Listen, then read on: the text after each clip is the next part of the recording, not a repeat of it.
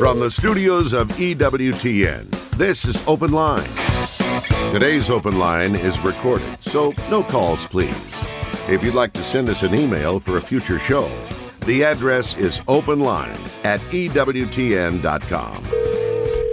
Welcome to a very special mailbag edition of EWTN's Open Line Monday with Father John Trigilio. We won't be taking your phone calls today, but sit back, relax, and listen to the dulcet tones of Father John Trigilio as we empty out the mailbag today. Um, if you would like to be part of a future mailbag uh, program, just send us an email to openline at EWTN.com. That's openline at EWTN.com. Or you can text a question. Text the letters EWTN to 55000. Wait for a response. Text your first name and your question message, and data rates may apply. I'm Jack Williams, Michael McCall producing the program, and our host is he is every Monday from the Mount, Mount St. Mary's Seminary in Emmitsburg, Maryland. Father John Trigilio, how are you? I'm doing well. I'm getting ready for St. Joseph. As we tape this uh, mailbag edition, we are on the uh, eve of the feast of Saint Joseph, um, just recovering from the feast of Saint Patrick. Yeah, but And, this uh, could be much, much bigger.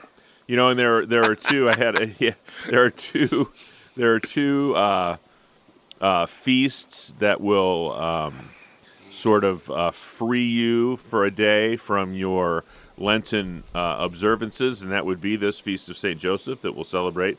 That we would have celebrated uh, last Saturday by the time you hear this broadcast, and uh, the Annunciation that that uh, falls during the Lenten season. And I had a priest yesterday. I went to mass who uh, suggested that the Irish have added St. Patrick's Day to that list of solemnities. Well, interesting enough, like my diocese in Harrisburg, our patron saint is St. Patrick. So the bishop there normally dispenses it when St. Patrick's Day falls on a Friday, only because he's our he's our patron saint. Very good.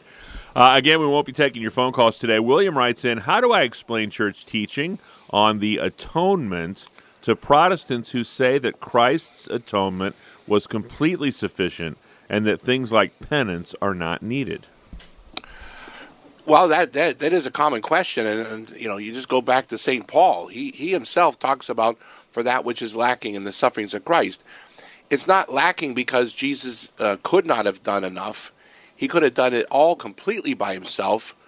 However, when he says, "Take up your cross daily and follow me," why would we need to take up our cross if he did it all? Unless there's a little tiny sliver left that he purposely did on Calvary, he left a little tiny opening for us to unite ourselves to his suffering. And so that's how you and I can make atonement. We do penance, not because of, of necessity, but by God's divine will. You know, I like uh, uh, the former Rosalind Moss, now Mother Miriam of the Lamb of God, uh, used to always explain it that. Uh, well, he probably still does explain it. I don't want to take her out of past- take her out of this life or yet. anything, but would say that uh, that you know it's it's it's analogous to to a mother who's making a cake, and she's perfectly capable of making that cake with no help from anybody else, but she allows her young daughter to partake in the process uh, of making the cake for her own edification. Similar, huh? Very similar. I mean, my dad used to do that with us. He would be built, working on something outside, fixing up the garage, and he would do most of the big work, and he'd leave me and my brothers to like pound one nail, which was not always uh, safe. Proposition. oh, we've got an, an, an anonymous email. Ooh, Yeah, to fasten your seatbelts. I would like to know what are we supposed to do while the priest is doing the consecration? Many put their heads down, and I always look at what the priest is doing. Is that right or wrong of me? And also, what are we to do after taking communion? Go back and kneel and pray? Well, first, you can look, you can bow your head, you do whatever you want to do.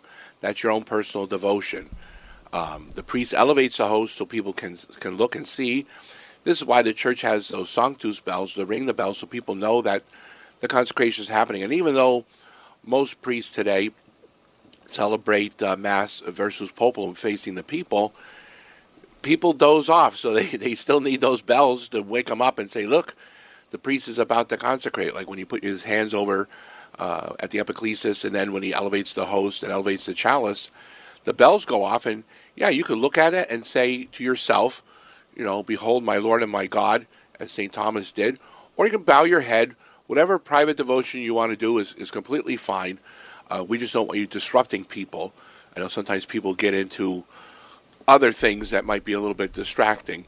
Um, now, the other th- about co- after communion, you can sit, kneel, whatever you do that's comfortable. I know some places priests were forbidding people from kneeling right after communion. Um, the Rome came out and said, no, that's not right. If you want to kneel, you kneel. If you want to sit, you sit. Uh, some people stand. All right. Uh, I know uh, a lot of the bishops want to have more uniformity, and that's a good thing. But when uh, push comes to shove, you have that right. If you want to kneel, uh, stand uh, for Holy Communion. If you want to commune on the tongue or in the hand, these are valid options that uh, apply to all the faithful. Yeah, and and you will see some pretty uh, extreme acts of personal personal piety during Yes. the liturgy. Uh, someone might step out in the aisle and prostrate themselves. These are Yes. things that are that are frowned upon, huh? Yeah, well, and it's not because it's a bad thing, but it's not proper. You want to do that privately, fine. But during the sacred liturgy, there are certain postures that are um, required, or at least heavily suggested, for the faithful and for the, the clergy, for the priest and the, for the deacon. So you doing your own thing. It's not about me. It's about giving God worship as a member of the church. And uh, you know, I think it would be beneficial, and I'd like to get your your take on this as long as we're discussing this this topic. But the general instruction of the Roman Missal is readily available to all the faithful, uh, whether it be online or at your local Catholic bookstore.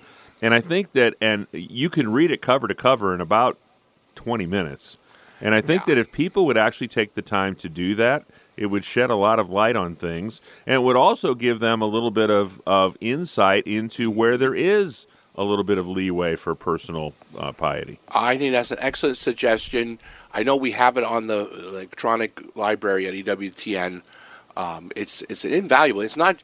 I mean, yes, it was written for the priests, okay, but the lay people are are uh, allowed to read it too, and it gives the directions on how to celebrate mass, what is required, what's suggested, what's normal, and we make that distinction between what's normative, which is the usual way, and what's mandatory. Like, for instance, using wheat bread, grape wine are mandatory.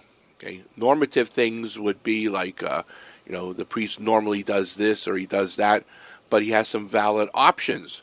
Just like he can face the people or he can celebrate Mass ad orientem. Those are valid options for the priest. It says, though, there should be uh, available an altar that's freestanding so that if the priest wanted to celebrate Mass face the people, he'd be able to do it. Whereas if there's only an altar that's, you know, ad, orientem, then he doesn't have that option. You know, I, I remember a couple decades ago, Cardinal Arinze was in the United States and he was in Detroit, and he was speaking to a group of of uh, the lay faithful and took some questions from some people, and someone asked him about glass vessels during the mass, and he explained that that's that that's not really appropriate. You know that that it should be something of precious metal. It should at least be lined with with precious metal. But he concluded, and this is what I thought was so wise. He concluded his remarks by saying. Now listen, I don't want you running back to your churches and saying Cardinal Arinze said no glass. and, and I thought that was very wise because you know while we can gain a lot of insight if we would read the general instruction of the Roman mm-hmm. Missal, don't make a laundry list for your pastor and go running back with this list of a, of what you perceive to Yes. be liturgical abuses, right? That's right. We don't want people to be making citizens arrests, as they would say. Um, and I know, I think Rome it was even more insistent recently that it not only frowned upon, it, it forbids using glass and ceramics. That it must be of noble material, uh, either you know, um, um, gold or silver, or it could be gold-plated brass. Um, but as long as it's something that's non-porous. But I know a lot of. I mean, I remember Father Levis. He said on Mother Angelica's live show I was on with him that one of his nieces gave him a crystal chalice because it was from uh, Ireland. Was you know the Waterford crystal. Right. And he says, but I never use it. He says, oh, he said, maybe I shouldn't have said that. Nah, she doesn't watch the show. She won't know. Well, she called in at the call in part of the show and says, Father Bob, I'm ashamed of you. Oh, that's hysterical. And I'll give you uh, 30 seconds to weigh in on what we ought to be doing during the Our Father at Mass. You should have your hands folded to yourself. Uh, holding hands is done a lot, but it's not what is normative, okay? Uh, it's not uh, sinful, but it's not normative.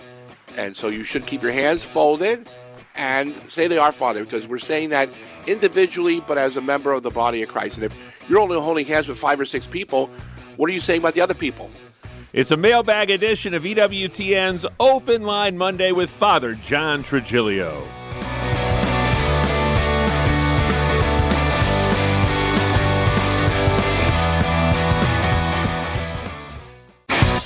This is Open Line on the EWTN Global Catholic Radio Network.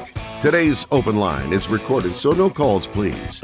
If you'd like to send us an email for a future show, the address is openline at EWTN.com. If you'd like to stay abreast of everything going on here at EWTN, simply subscribe to our uh, weekly e newsletter Wings. You can do so by logging on to EWTN.com and uh, click on subscribe. Again, a very um, special mailbag edition of EWTN's Open Line Monday with Father John Trigilio. So we won't be taking your phone calls today. Um, Jerry writes in, "What's the difference between being beatified and being canonized?" Well, being beatified is the is the step just before being canonized, and you have to have one established miracle after death, and in order for you to be eligible for beatification. And the Pope then either he himself or he delegates someone to announce that this person is now called blessed. Canonization is when you go to the highest step, you go from being beatified to being canonized. You are now a saint in the church, and people are allowed to venerate you around the world. You can have churches named after you, you can have little statues, holy cards, and whatnot. But the the canonization is a part of papal infallibility, where the Pope officially decrees that this person is in heaven. Now, heaven is not only for canonized saints. So a lot of our relatives and friends, grandmas and grandpas, moms and dads, brothers and sisters, sons and daughters, who are in heaven are really saints. They're just not canonized saints. And a canonized saint is able for public veneration. Obviously, it's not adoration or worship. That's for God alone, according to the first commandment. Mary gets the highest veneration, so we give her hyperdulia, but dulia is the honor and veneration we give to the saints. All right, thanks, Father. We appreciate that explanation. Um, eight, uh, again, we're not going to be taking your phone calls today. It's a very special mailbag edition, EWTN's Open Line Monday. And, and really quickly, Father, I want you to comment the, the whole purpose – of the um, the the requirements of miracles, and, and and, you know this is not some supernatural thing that that the that the powers that be are looking to see, but this would be evidence that this person is in heaven and mm-hmm. able to intercede on behalf of the people that are sending the intentions their way, right? Absolutely correct. Because if a person's, God forbids, in hell, or even if they're in purgatory, they're not able to have miracles uh, affected. But even the saints, when a miracle happens because of a saint's intercession, it's God who's doing the miracle, not the saint. But it's one way the church uh, corroborates their eligibility. Now, the Pope can canonize even without, he can dismiss because he's the supreme uh, head of the church but he normally wants to have one miracle for beatification, a second one for canonization. Years past, it was even more rigorous. You had to have two for beatification and three for canonization. They also look at your whole life, what you wrote, what you said, what you did, and see if the, you know you had a virtuous life, heroic virtue. But that's not to say that you're they're looking for a perfect track record, because as we know, Saint Augustine and others, you know, had a, a very murky past, and then they repented. Mary Magdalene and others. So it's not that they're trying to find uh, all your faults, but they're seeing did you grow in grace. Yeah, and I've got a question here, but I love the way it's worded. Jane says, "Can you explain general and particular judgment at the final judgment?" And now I don't know if Jane wants the information or if she wants to know if you can explain it. uh, well, uh, particular judgment happens when you or I die. It's and it's at that very moment, and it's called particular because it's just about you, and there is where it's determined whether you go to heaven, hell, or purgatory. Um, general judgment is at the end of time, the second coming of Christ, when all the dead will be raised, the resurrection of the dead, and uh, we have the end of the world, and what's called the general judgment, where there's no second ruling. This is not an appeal. This is not the heavenly Supreme Court what general judgment basically is that God uh, makes manifest all the particular judgments so that you, if you're in heaven, you know why those people who are there are with you and why the ones who aren't there aren't there. Here's a good question from Kevin as we continue our journey through the Lenten season. He says, When do you break your personal fast during Lent? After Holy Thursday Mass or after the Easter Vigil? Well, that's a good, it depends on how you count. Okay, um, some people count if you count from Ash Wednesday all the way to Easter Sunday. Uh, there's more than 40 days, and so there's there's where some people will relax themselves on the Sundays in in Lent because Sunday's the day of resurrection. Other people, all right, they'll count from Ash Wednesday up until um, Holy Thursday, uh, but, but that's including uh, the, the Sundays. So technically the Triduum is Holy Thursday, Good Friday, and, the Easter Vigil. It's still Lent, but we, we call Lent the, the days between Ash Wednesday and what we call Spy Wednesday. But Holy Thursday, Good Friday, and Easter are not outside of Lent. It's a special part of Lent. So, yeah, that's why Friday, Good Friday, is a day of fast and abstinence. It's a double header. So, yeah, if you're going to be fasting or doing acts of uh, abstinence, definitely you know, you want to keep that on th- Thursday, Friday, and Saturday. Uh, Linda writes in, why do Protestants reject the sacrament of confession, specifically why some say that it ended with the apostles? uh, well, I think it was because the Protestant reformers, um, Martin Luther, Zwingli, Huss, Thomas Cranmer, and others, all right, uh, they had issues with the sacrament, and then, of course, then their followers followed suit. Jesus gave that sacrament, as we see in the gospel, after he rose from the dead on Easter Sunday, he breathed on them and said, Receive the Holy Spirit, whose sins you shall forgive, they are forgiven them. The church then took that to heart and practiced the sacrament of penance, reconciliation, confession, however you want to call it, uh, consistently for two, over 2,000 years. The Eastern Orthodox Church does it, okay? Uh, so Catholics and, and Orthodox this is truly the way in which you and I confess, particularly, uh, but not exclusively, our mortal sins uh, to be absolved. Because the priests have that gift that was given to them by Jesus uh, in the upper room. Now, yeah, people say, well, can't I just go to God and confess my sins? You can do that if you're in danger of death and there's no priest available, and then you have to make uh, a perfect act of contrition. But as a Catholic, as a baptized Catholic, or if you were baptized Eastern Orthodox, you need to go to the priest because he represents the church. He acts in persona Christi, in the person of Christ. So it's Jesus who forgives you in the sacrament through the priest. So it's not me forgiving you, I'm forgiving you in the person of Christ. That's why I say the words, I absolve you. Father Trigilio doesn't forgive you, it's God using me. And uh, along the same lines, Jermaine w- wants to know if financial debt is considered a sin. It all depends on the context and your culpability. If somebody is very uh, careless, and let's say you're a father or mother, you've got a family to support, and you know you're just racking up debt, and either you or someone else is going to pay it, but it's going to be a burden on other people. Uh, yeah, that could that could be very sinful, and it could be more sinful. It could be even mortal sin if you do it and you don't have permission. Okay, let's say you're doing it and you're a married person, you're not telling your wife or your husband you're racking up all this debt, or you presume someone else is going to pay it, or you're going to say to yourself, I'm going to declare bankruptcy.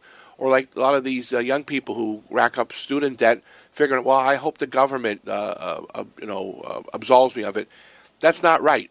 Now, if you get over your head and it's not your fault, or you didn't, you were not prudent enough, at most, it would be a venial sin. But you need to, you know, that's part of good stewardship. you know, and it has nothing to do with your credit rating, but it has to do with this idea that I have to be able to provide for myself and for those that are under my care.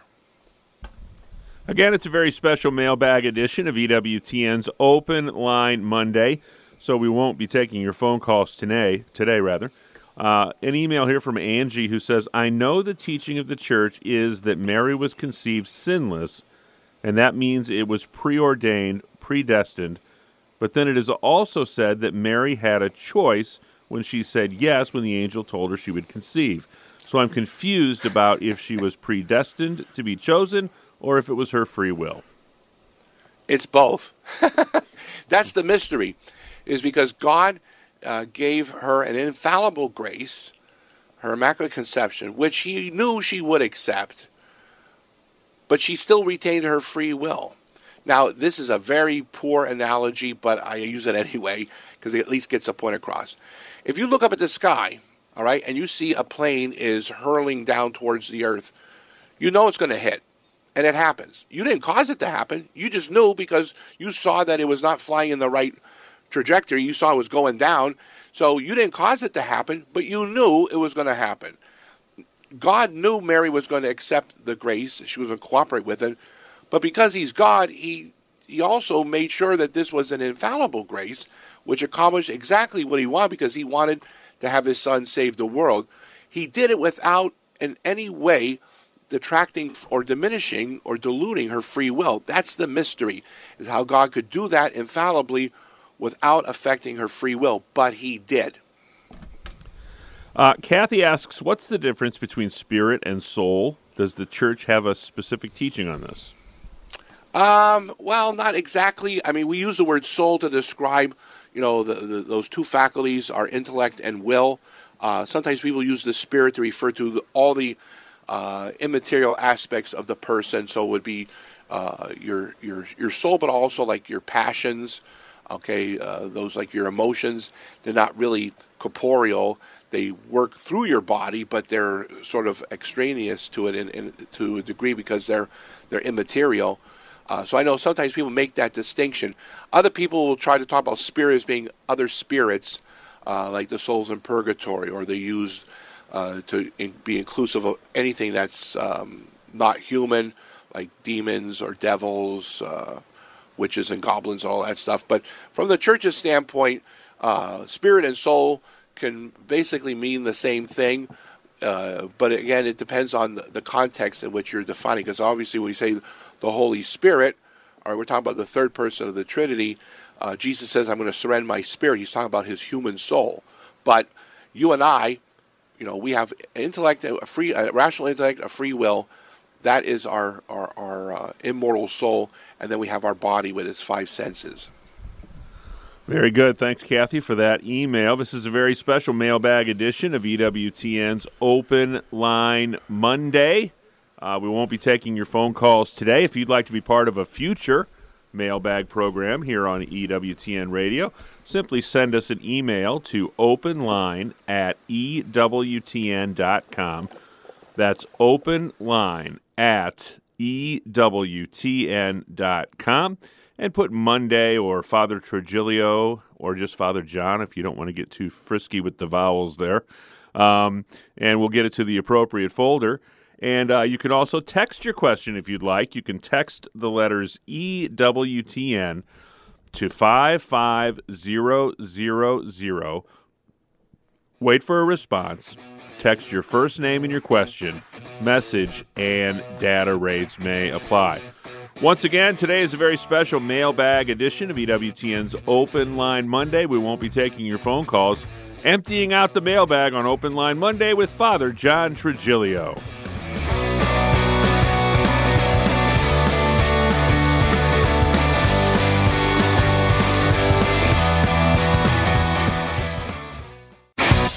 This is Open Line on the EWTN Global Catholic Radio Network. Today's Open Line is recorded, so no calls, please. If you'd like to send us an email for a future show, the address is openline at EWTN.com. Renee would like to know, Father, are devotions to the Divine Mercy and the Rosary necessary to be a good Catholic? No. They're optional and they're very helpful and efficacious but they're not necessary. What's necessary are the sacraments. The seven sacraments are necessary for salvation, but the sacramentals, which are all the devotions like the Rosary, Divine Mercy, the scapular, um, you know, all any and all different kinds of, of things that are non-sacraments. That's why they're called sacramentals. Uh, they're optional, but they're more than just you know take it or leave it. I mean, they're they're helpful. Sacraments give you sanctifying grace. Sacramentals give you actual grace. So uh, it's to our advantage to, to, avail ourselves of them. And you know, we have a pattern uh, that has been handed down uh, as tradition throughout the uh, centuries. Uh, as to what mysteries to pray on which days for the Rosary. Traditionally, we pray the joyful mysteries on Monday. We pray the uh, sorrowful mysteries on Tuesday, the glorious mysteries on Wednesday, the luminous mysteries given to us by John Paul II on Thursday, the uh, uh, the um, sorrowful mysteries on Friday, the joyful mysteries on Saturday, and then the uh, glorious mysteries again on Sunday. Trent wants to know which rosary mysteries we should pray during Lent. You can do the sorrowful all through Lent, or you can follow the same schedule. You're not obligated to do those particular mysteries. I mean, that's a tradition, but a small t. It's a custom that we do the, the joyful on Mondays. But during Lent and Advent, Advent people typically will do all throughout the season of Advent the joyful mysteries, and then Lent the sorrowful during Christmas and Easter the glorious mysteries. But you don't have to. You can still follow your, your other routine of different ones for each day of the week, or you can do one for the whole season, or you can just pray them at, at, at your discretion. Because let's say you pray one, let's say you do three rosaries in one day, each one, okay, uh, you could do a different set of mysteries. So this isn't something that's chiseled in stone. And you can even kind of mix and match them if you want to. Huh? Absolutely. Yeah, yeah. I think people sometimes get locked into a little too rigid of a schedule with these things, and uh, while that is is is wise guidance given to us by the church, and I think we should certainly you know, consider why she's given us that and maybe uh, give deference to that the majority of the time. But in particular situations, I know the Knights of Columbus for many years have had a rosary that incorporates, uh, you know, five total mysteries, but from each of the three pre-existing categories before the luminous mysteries, and it's a very beautiful way to pray the rosary. Oh, and like you know, Dominicans, because they're the ones that we got the rosary from through Saint Dominic, used to do all three of the traditional because uh, they're, they're, the, the actual rosary was actually 15 uh, decades at one time uh, for the three sets of, of, of, mysteries. And that's why the larger rosary you'll see religious wearing. And then it got condensed or abridged uh, because people found you know they couldn't do all 15 at once. So then they broke it down into what we have now, the five decade rosary. Andrew writes in If the atonement was perfect and it wiped all sin from man, why does the Catholic Church still baptize infants for original sin? We do that because that's the personal application of what Jesus did to that person. Jesus saved everyone, redeemed everyone, but it becomes personal in our baptism because he's the one who said, Go baptize uh, all nations, name of Father, Son, Holy Spirit. He would not have told us to do that unless he wanted us to do that. He didn't say, Just do this until uh, Good Friday. He commanded his apostles, and they did it. And we see in the New Testament, in the epistles, the Acts of the Apostles, people were baptized well after Jesus' death, resurrection, and ascension. Again, it's a very special mailbag edition of EWTN's Open Line Monday. We won't be taking your phone calls today. If you'd like to be part of a future mailbag show, simply send us an email, openline at EWTN.com. John David writes When Jesus says, Not my will, but yours be done, I am curious how God and Jesus have separate wills. Can you explain that? Yes, uh, Jesus has two wills. He has two intellects because he has two natures. He's God and man, true God and true man. So he has a human nature, a divine nature. Each nature has an intellect and a will. So in his divine nature, he's the second person of the Trinity. His divine will is the same as the will of the Father and the Holy Spirit. Same divine intellect. But in his human nature, he has a human intellect, human will, which is distinct, but it's always united to uh, the divine.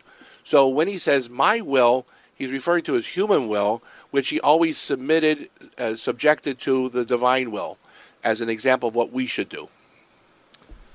Again, a special mailbag edition of EWTN's Open Line Monday. Uh, an email from Paul I have a family member who has decided she no longer wants to be addressed as a female.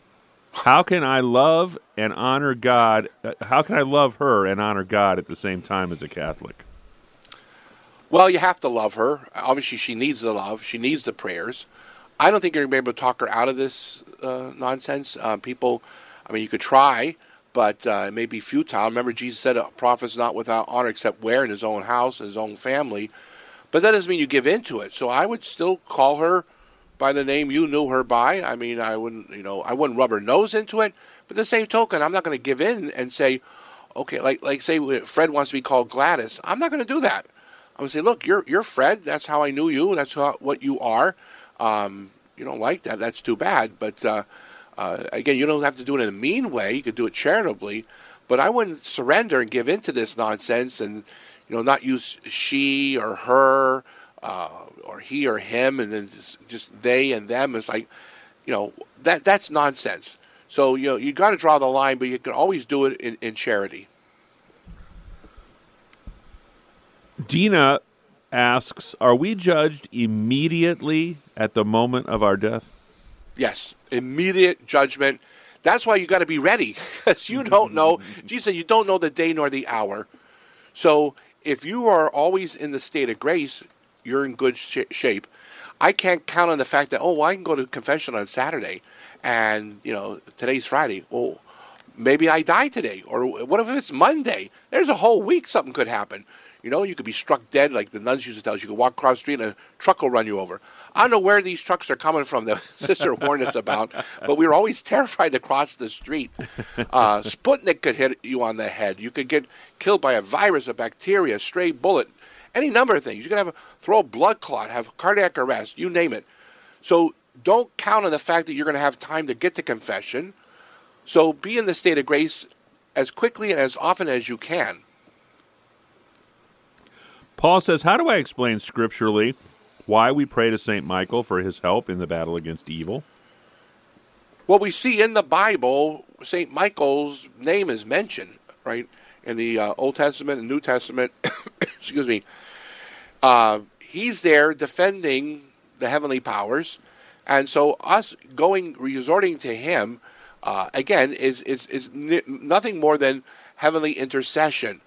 He's not a mediator, only Jesus is the mediator, but we go to Jesus through St. Michael, just as God used angels in the Bible. I mean, you see, Gabriel comes and announces to Mary she's going to be the mother of, of, of the Savior.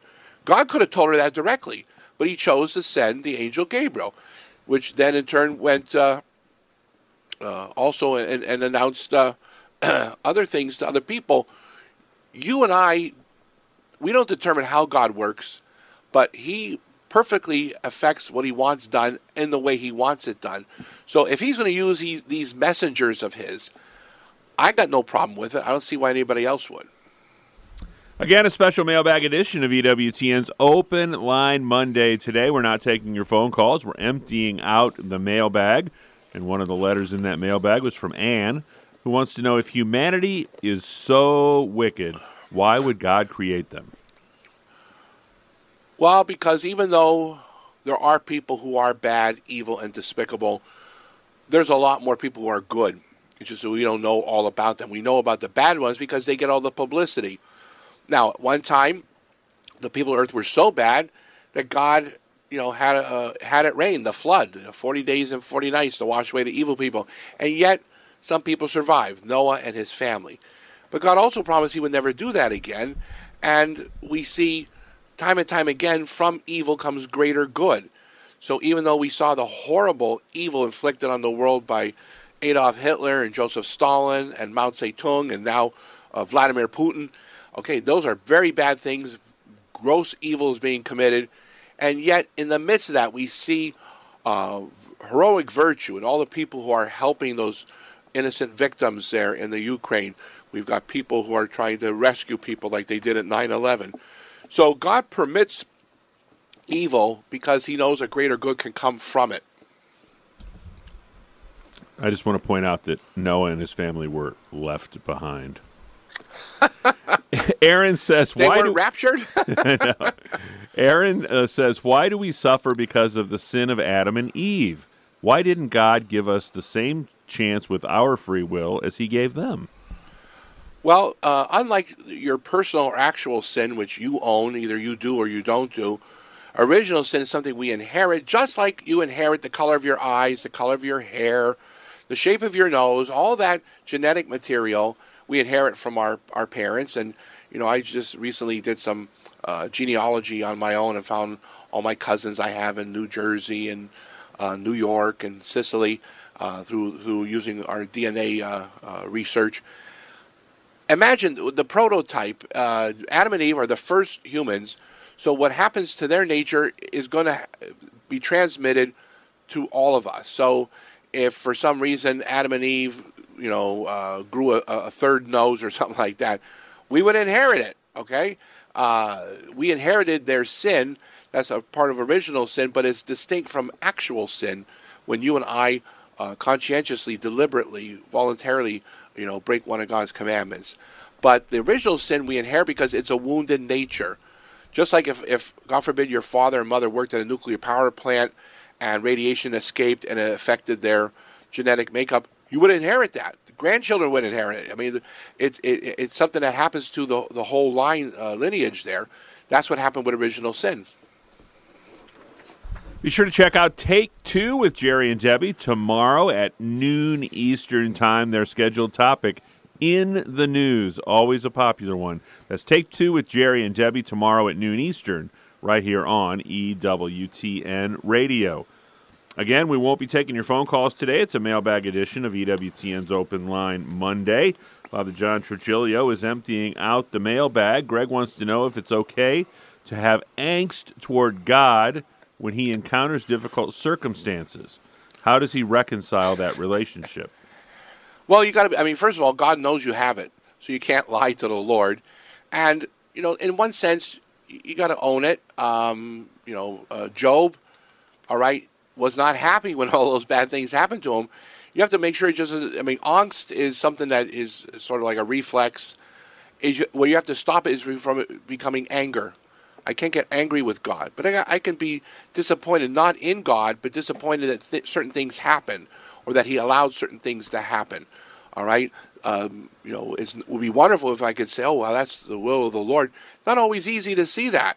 So, like when I would have to c- console a family when uh, a mom and dad, when when one of their children die, whether as an infant, a child, an adolescent, or full-grown adult, they're not going to say, "Oh, wow, this is God's will."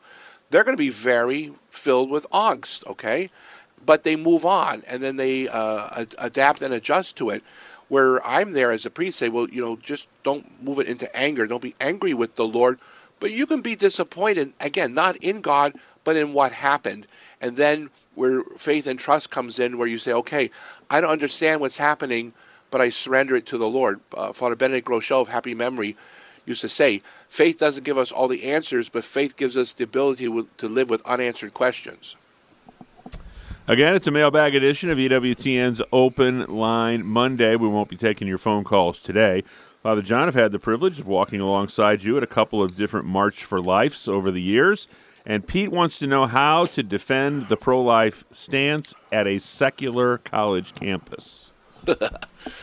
well, if if they allow other groups to assemble to uh, promote their materials, uh, then you have every right to have a little booth or table, uh, just as the other groups. So if anyone is allowed to, you know, make things available, so are you.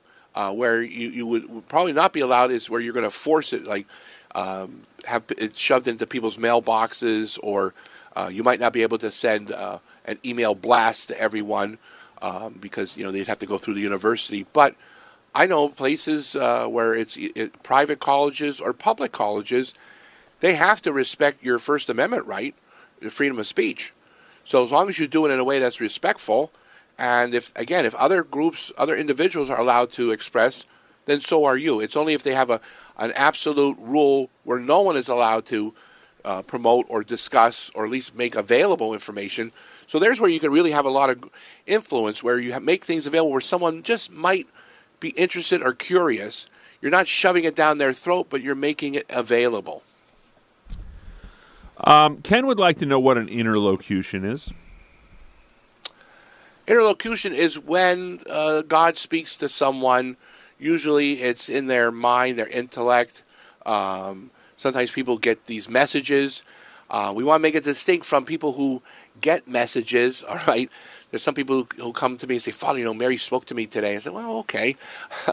Father Rutler used to tell this famous story of this uh, woman who's uh, catching him literally, uh, literally crossing uh, Park Avenue she says, Father Rutler, Father Rutler. Mary spoke to me today and says, You got to go to uh, Nigeria. You got to go to today. You got to leave, leave, immediately, 5 p.m. And this was like at uh, 10 in the morning. And he said, Well, what time did she speak to you? Well, I don't know, like 8 o'clock. So, oh, well, she told me uh, a few hours later, forget about it. but there are valid interlocutions where God or Mary or one of the saints may speak to you. It's not in a way that you hear with your ears you, you hear it with your mind. Uh, Yvonne wants to know what is the theory of penal substitution and is it a Protestant or Catholic doctrine? Well, the idea of penal substitution is that Jesus paid the debt, the crime of sin, and we have to be careful because it was it's more than just uh, pure legal atonement, and that was what some of the reformers uh, or some even some of the, the heretics from the early church had maintained was that you know uh, uh, Adam and Eve's sin was a grave offense against God, which it was, and so only God could uh, make the atonement. But it's more in a juridical I- idea, and there's where like people like Martin Luther could say, well, we became so decrepit, so corrupt that our nature could not do anything because it was basically you know garbage and his idea of grace was that it was like snow covering it over. Trent, the Council of Trent, and the Holy Roman Catholic Church teaches that nature was not destroyed or corrupted, it was wounded. And grace then uh, heals and perfects that. So penal uh, atonement can be uh, proposed as long as it takes into account that you explain that we, our wounded nature was healed and the uh, indignity, the injustice against God was also rectified. It's it's a twofer. Uh, Francis would like to know what does the church teach about divine simplicity, and can we hold various interpretations within the church?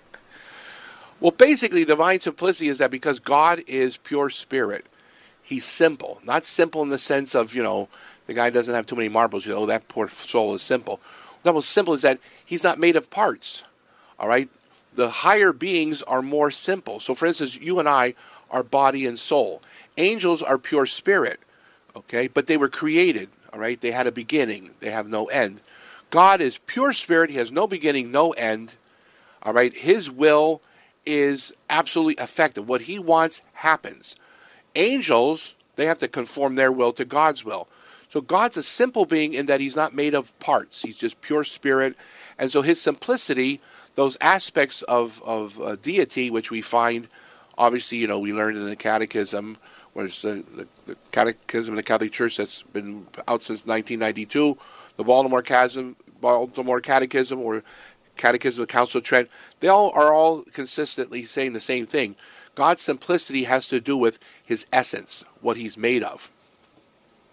Again, a special mailbag edition of EWTN's Open Line Monday, so we won't be taking your phone calls. We touched on this on uh, on some level a little earlier, but Baron would like to know why is the doctrine of Mary's perpetual virginity so important to Catholics? Okay, it's important because we want to keep intact that this gift that was given to her of Immaculate Conception in no way, shape, or form could ever be questioned. And so it's not that uh, if she, if she would have had children with Saint Joseph, that that would have been evil or wrong or sinful because they were legitimately husband and wife. But she promised herself to God and to keep intact the, the, the divine mystery of the incarnation that there is no way that anyone could, you know, establish, oh, well, maybe Jesus wasn't uh, uh, divinely conceived. The fact that she had no other children and her her relationship to Joseph, while very true and legal, it was not a carnal um, marriage. Uh, they were husband and wife, but um, it was never consummated, in no way, shape, or form destroys the fact that they're married. Uh, she's still truly Jesus' mother, and her virginity is a gift from God to her uh, in the sense that, again, not that it was bad, but that was to keep intact the whole mystery of Jesus being God and man. Um, got an email here from Rosie, and she says, um, I am thankful to EWTN Catholic Radio for having a trusted resource to go to. I know this is a long email, but hope you will take time to read through it and respond. I have a good relationship with my sister in law, so I would like to respond in a way that is best for everyone. My husband's family of one girl and four boys were raised Catholic, and all but one brother married someone who was either already Catholic or converted and are now practicing the Catholic faith. It is the wife of this brother who sent me the email I am forwarding to you.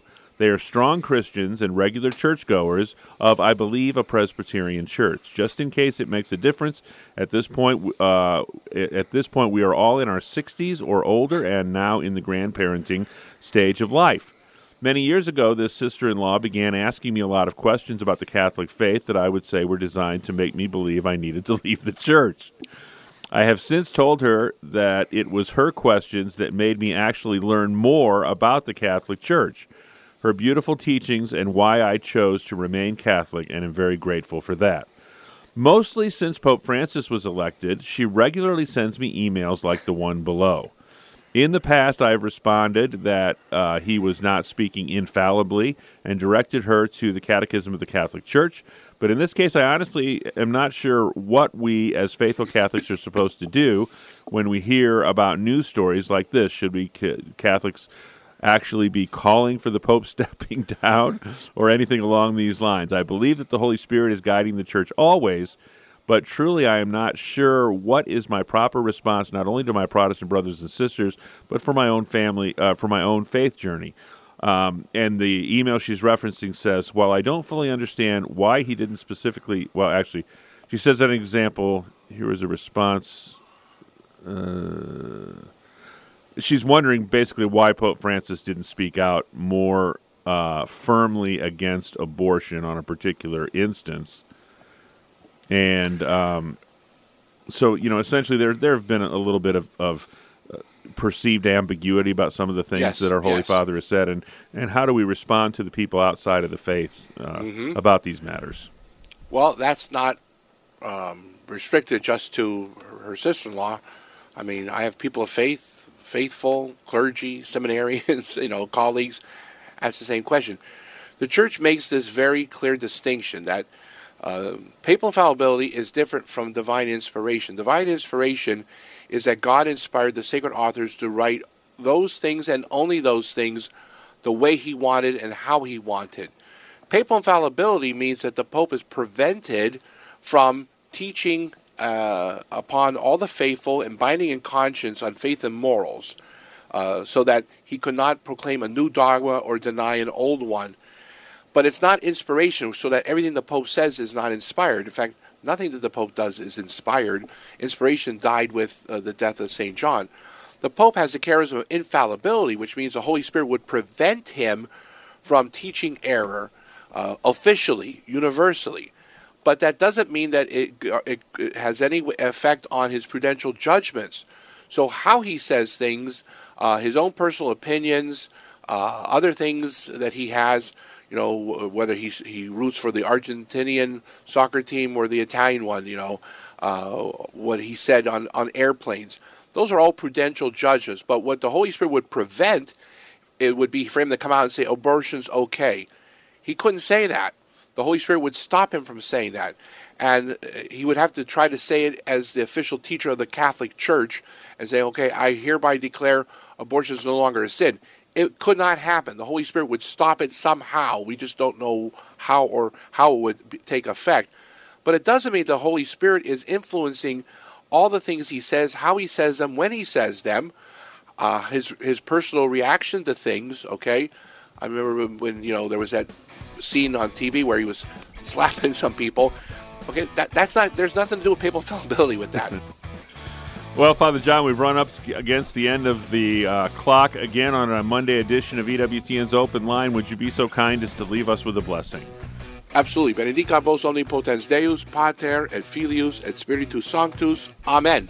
Amen. On behalf of our host, Father John Trigilio, and our producer, Michael McCall, I'm Jack Williams. Thanks so much for tuning in to another edition of EWTN's Open Line Monday. Back at it tomorrow with Father Wade. Uh, Father Mitch will be in the house on Wednesday. Father Brian Mullady on Thursday, and Colin Donovan, our very own Vice President of Theology, on Thursday. Until we get together tomorrow, God bless.